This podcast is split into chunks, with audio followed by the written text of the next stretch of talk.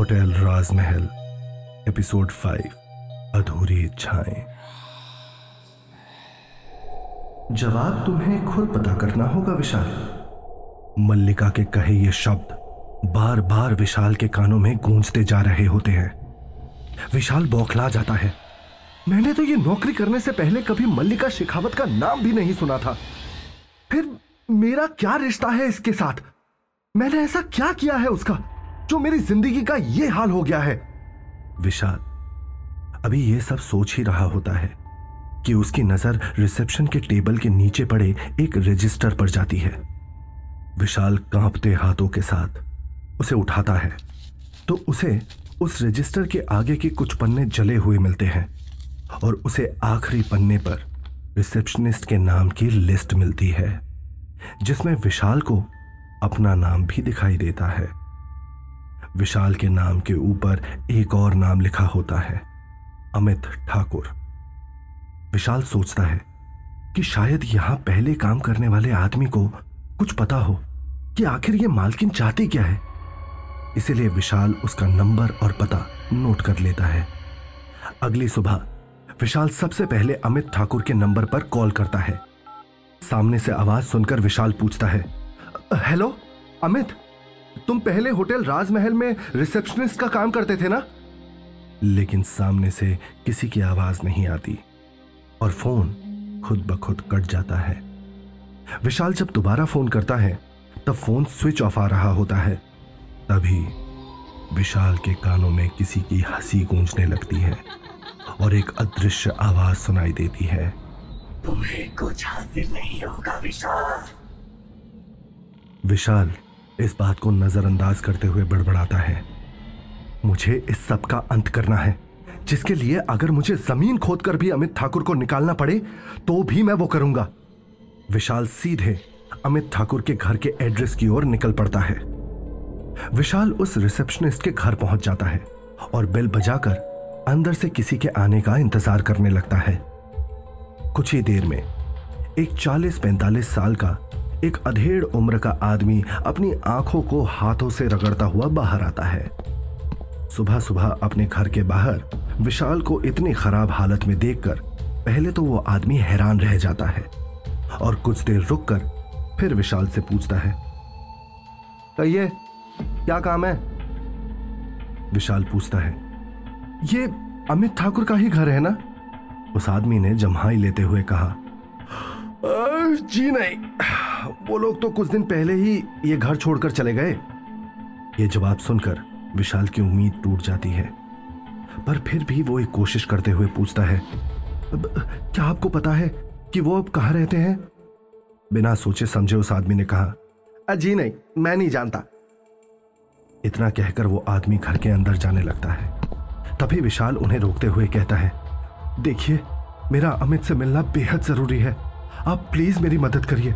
अगर आपको कुछ भी पता है तो मुझे बताइए प्लीज। विशाल को परेशान देखकर कुछ सोचकर उस आदमी ने कहा, अच्छा देखिए, हमारे घर से ठीक सामने जाकर दाएं मुड़ेंगे ना तो आपको बंसीलाल की परचून की दुकान दिखाई देगी। एक बार आप उनसे पूछिए, क्योंकि यहाँ रहने वाले सभी लोगों के घर बंसीलाल की दुकान से ही सामान आता है और अच्छी बोलचाल भी है, तो वो हो सकता है वो अभी भी अमित के घर राशन पहुंचाते हो। आप उनसे एक बार पूछिए। विशाल उन्हें थैंक यू कहकर बौखलाई हालत में भागकर उस दुकान की ओर बढ़ता है। विशाल हाफते हाफते खुद को संभाल कर पूछता है, क्या आप ही बंसीलाल हैं? वो आदमी जवाब देता है, जी हाँ, हम ही बंसी हैं, कहिए क्या बात है? विशाल आगे पूछता है, क्या आप जानते हैं कि कोठी नंबर सात सौ तीन में रहने वाले अमित ठाकुर घर बदल कर कहाँ गए हैं? बंसीलाल ने जवाब दिया, नहीं भैया, ये तो हमें नहीं पता। जब से वो यहाँ से गए हैं तब से वो हमसे दोबारा नहीं मिले। ये सुनकर विशाल बहुत उदास हो जाता है और वो जैसे ही मुड़कर जाने लगता है तभी उसे एक अजनबी पीछे से आवाज देकर कहता है, तुम अमित ठाकुर को ढूंढ रहे हो ना? विशाल हैरानी से मुड़कर उस आदमी की तरफ देखता है। इस आदमी को विशाल ने आज से पहले कभी नहीं देखा होता। विशाल बोलता है, जी हाँ, लेकिन आपको कैसे पता? वो आदमी बोलता है, मैं तुम्हारी मदद कर सकता हूँ। मुझे पता है कि तुम्हें अमित कहाँ मिलेगा, बस आओ मेरे साथ। विशाल बिना कुछ कहे उस आदमी के साथ पीछे पीछे चलने लगता है। कुछ दूर चलने के बाद वो आदमी विशाल को एक शराब के ठेके पर लेकर जाता है और एक तरफ इशारा करके कहता है, वो जो शराब के नशे में धुत होकर जमीन पर पड़ा है ना, वही अमित है। विशाल जाकर उस आदमी को गौर से देखता है और पहली नजर में ही वो उसे पहचान जाता है। यही वो आदमी था जिसने पहली रात को होटल राजमहल में विशाल को अपनी जगह पर नौकरी दी थी और देते ही भाग गया था। लेकिन जैसे ही विशाल उस आदमी को शुक्रिया करने के लिए मुड़ता है जो उसे अमित ठाकुर के पास लाया है, वो हक्का बक्का रह जाता है क्योंकि वहां पर कोई आदमी नहीं होता। विशाल हैरानी से चारों तरफ नजर घुमाता है, लेकिन उसे वो आदमी कहीं दिखाई नहीं देता। ऐसे कैसे हो सकता है? अभी तो वो आदमी यही था, ऐसे अचानक से गायब कैसे हो गया वो? विशाल बहुत ज्यादा घबरा जाता है, लेकिन इन सब ख्यालों को दरकिनार करते हुए वो सीधे अमित की ओर बढ़ता है। अमित को बेहोश देखकर विशाल वहां रखी एक बोतल से उस पर पानी के छींटे मारता है और जैसे ही अमित कुछ होश में आता है, वो अपने सामने विशाल को देखकर घबरा जाता है। विशाल उससे बोलता है, अमित ठाकुर। पहला मौका मिलते ही अमित वहां से भागने लगता है, लेकिन विशाल उसका पीछा करता है और उसे दबोच लेता है। अमित अपने हाथ जोड़कर कहता है, मुझे जाने दो, मुझे कुछ नहीं पता। लेकिन विशाल अमित को सहारा देकर उठाता है और पास की चाय की टपरी पर उसे लेकर जाता है।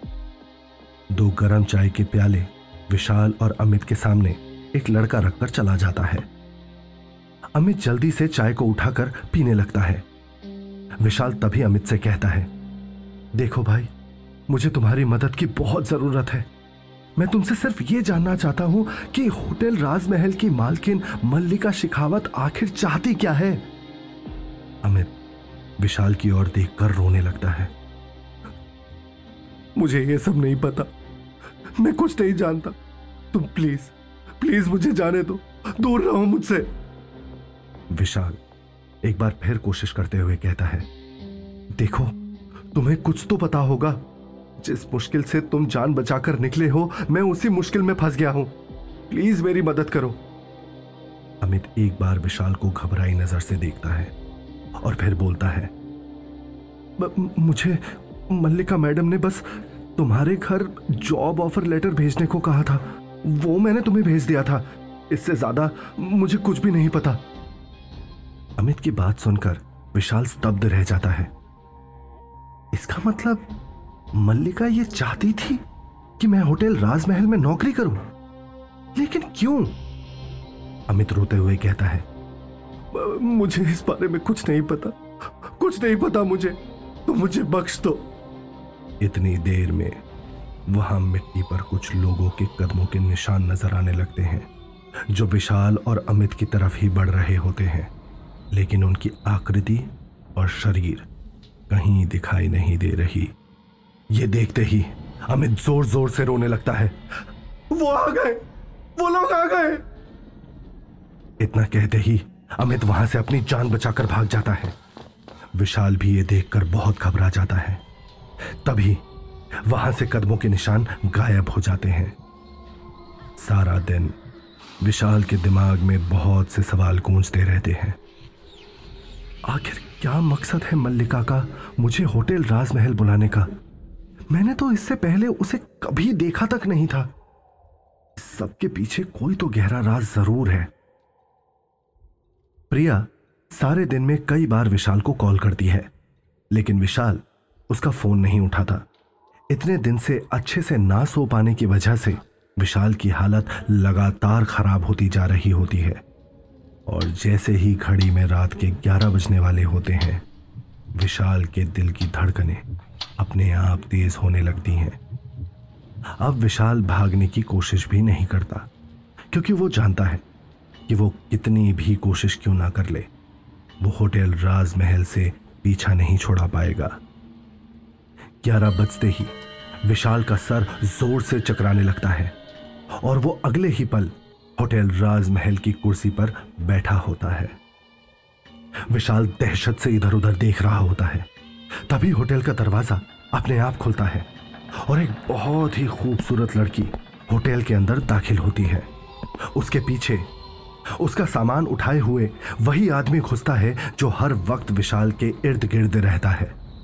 वो आदमी घूर कर विशाल की ओर देखता है और उसकी तरफ बढ़ता है। विशाल की हालत खराब होने लगती है, लेकिन वो आदमी बिना विशाल को कुछ कहे उसके ड्रॉर से रूम नंबर ग्यारह सौ एक की चाबी लेकर वहां से चला जाता है। विशाल तो उस औरत को देख पा रहा होता है, लेकिन वो औरत एक पल के लिए भी विशाल की तरफ नहीं देखती। तभी विशाल को किसी के पैरों की आहट सुनाई देती है और कुछ ही देर में विशाल के सामने मल्लिका खड़ी होती है।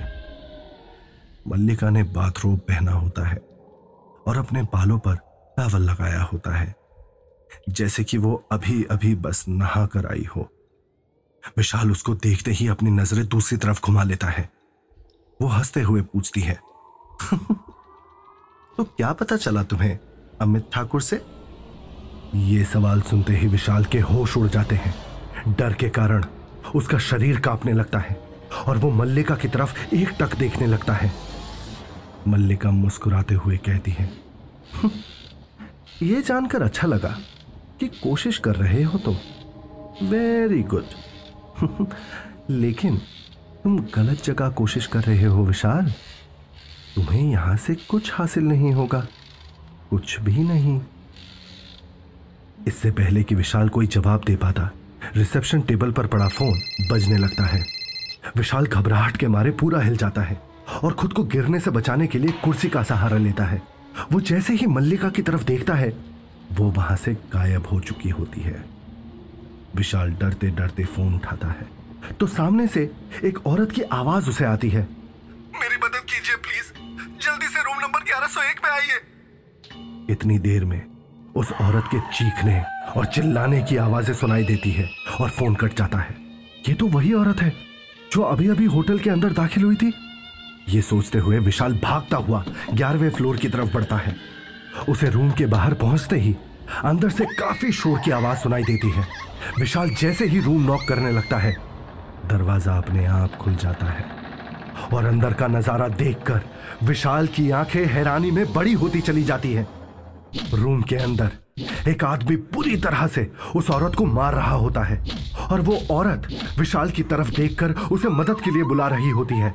विशाल भागता हुआ उस तरफ बढ़ता है और उस आदमी को रोकने की कोशिश करने लगता है, लेकिन विशाल जैसे ही उस आदमी को रोकने के लिए अपना हाथ बढ़ाता है, वो उसे पकड़ नहीं पाता, जैसे कि वो धुएं को पकड़ने की कोशिश कर रहा हो। विशाल बार बार अपने हाथों से उस आदमी को रोकने की कोशिश करता है, लेकिन हर बार नतीजा एक सा, वो चाहकर भी उस आदमी को नहीं रोक पा रहा था। विशाल ये देखकर और भी ज्यादा हैरान हो जाता है और फटाफट रूम में पड़े टेलीकॉम से पुलिस को फोन करने लगता है, लेकिन वो फोन बिल्कुल डेड पड़ा होता है।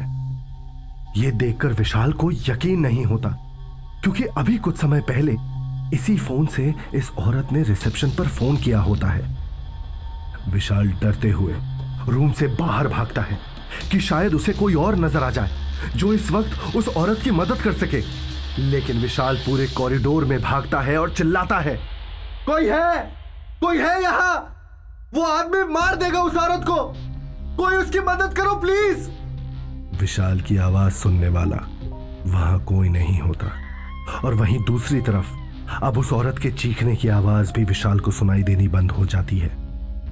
विशाल भागकर जब रूम नंबर ग्यारह सौ एक में जाता है, तब उस आदमी ने उस औरत को पंखे के साथ फांसी पर लटका दिया होता है।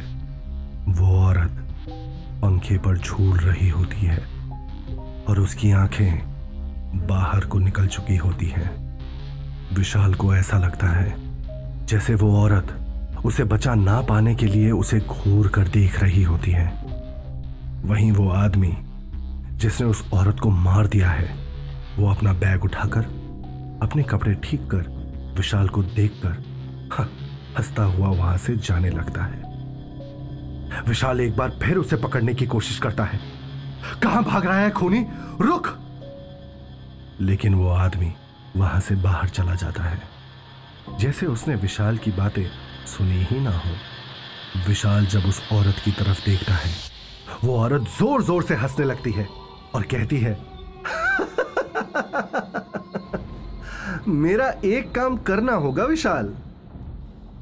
ये देखकर विशाल जोर जोर से चिल्लाते हुए पीछे हटने लगता है और इसी बीच उसका पैर फिसल जाता है और वो सीढ़ियों से नीचे गिर जाता है।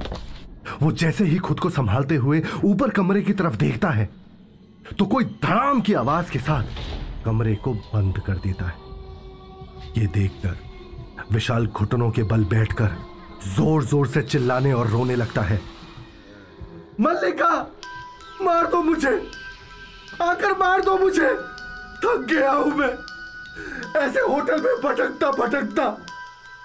आखिर क्या गलती हुई है मुझसे, मुझे किस बात की सजा दे रही हो तुम? मेरी जिंदगी मौत से भी ज्यादा बदतर कर दी है तुमने। इससे तो अच्छा तुम ये जिंदगी ही ले लो मुझसे। आओ सजा दो मुझे, सजा दो मुझे। विशाल अभी भी ये सब कह ही रहा होता है कि उसे बहुत सारे लोगों के एक साथ आने की कदमों की आवाज सुनाई देती है। वो इधर उधर देखता है, तभी सामने से मल्लिका आ रही होती है और उसके पीछे बहुत सारे लोग खड़े होते हैं।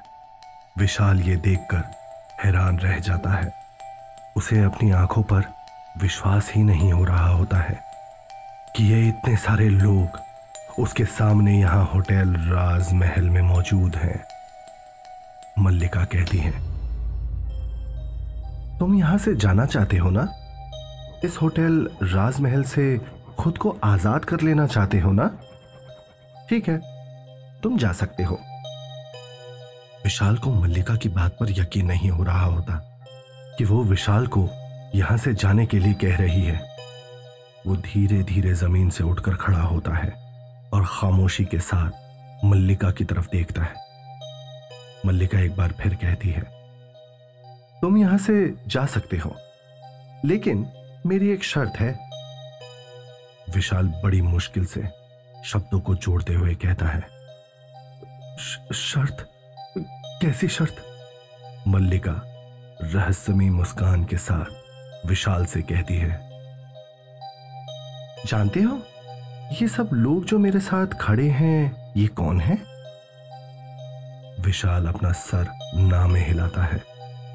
मल्लिका कहती है, ये सारे लोग मर चुके हैं, यहां इनकी आत्माएं खड़ी हैं तुम्हारे सामने विशाल। दो हज़ार पंद्रह में इस होटल में लगी आग में ये झुलस गए थे। ये होटल भले ही शहर के नक्शे से चल चुका हो, लेकिन आज भी इसमें एक सौ बीस आत्माएं भटकती हैं मुक्ति पाने के लिए, और इसके पीछे कहीं ना कहीं तुम भी जिम्मेदार हो। ये सुनकर विशाल के पांव के नीचे से जमीन सरक जाती है और वो दहशत से सबके चेहरों की ओर देखने लगता है। वो सभी लोग घूर कर विशाल की ओर देख रहे होते हैं। विशाल के होंठ कांपने लगते हैं और वो कुछ बोल पाने की स्थिति में नहीं होता। मल्लिका आगे कहती है, तुम्हें यहां मौजूद इन एक सौ बीस आत्माओं की अधूरी इच्छाओं को पूरा करना होगा, इन्हें मुक्ति दिलानी होगी, उसके बाद तुम यहां से जा सकते हो, फिर आजाद हो जाओगे तुम इस गुलामी से। तो क्या होगा आगे की कहानी में, कैसे करेगा विशाल इन आत्माओं की इच्छाओं को पूरा? क्या रिश्ता है उसका मल्लिका से? अगर आप भी इन सभी राज से पर्दा उठाना चाहते हैं तो सुनिए पॉकेट एफ एम पर होटल राजमहल।